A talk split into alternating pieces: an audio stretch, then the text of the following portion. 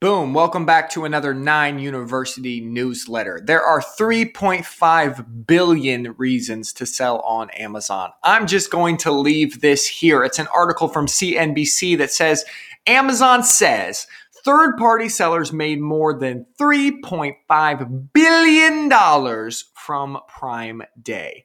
That's a lot of zeros. Here's that number written out 3 0.500000000. If every one of Amazon's 2.5 million active sellers split that revenue evenly, that would be $1,400 to every single Amazon seller in one day. But obviously, earnings are not distributed evenly. This isn't a Ponzi scheme. Let's talk about the key points from the article because those are even crazier. The key points. Key point number one Amazon sellers increased their sales on Prime Day 60% from last year. This is even crazier than it seems for a few reasons. A, Prime Day got rescheduled like five times this year. No one knew when it was happening, and there wasn't even one fourth of the same amount of marketing that Amazon normally does for it. B, 60% is a big number for one year. Growing any part of any business by 60% in a year would be a record for the majority of businesses in the world. So, what caused this? A, COVID, COVID, COVID, COVID, COVID. If your grandma wasn't shopping on Amazon before this, she is now, and that is not going to stop. The next thing, Amazon, the Amazon brand becomes bigger than any other in the online world. Prime Day really accentuates that dominance. What other business do you know of that is able to create their own holiday out of thin air and generate this type of revenue from it? Hint, it's the only business that can dominate 50% plus of online retail sales in the US, which is Amazon. Here's the key point number two, guys, and this is even crazier. Third party seller sales grew more than Amazon sales. This is where it gets really funny. Here are the things we know to be true, right?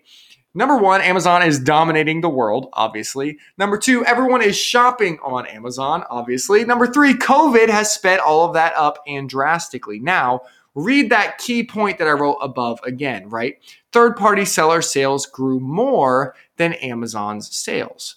Go ahead and dig a grave for everyone who has said, Selling on Amazon is a scam. Selling on Amazon isn't a real way to make money. Seriously, dig them a nice deep grave because those opinions need to be buried and sealed up forever. Here's the truth. Amazon would be nothing without third party sellers. They literally said it, it themselves in the press release that I quoted above. Here, I'm just going to pretend. I'm going to be Amazon spokesperson for a second. Ready? I'm on my podium. It is press release time. Doo-doo-doo. Okay. Welcome, everyone. Hello, everyone. We would just like to let you know that we have won. We are dominant. You are all using us to buy everything from toilet paper to, I don't know, what else do you buy? Water bottles. And you are going to keep using us. Ha ha ha ha ha ha ha. Also, side note, our third party seller sales are growing up faster than our own.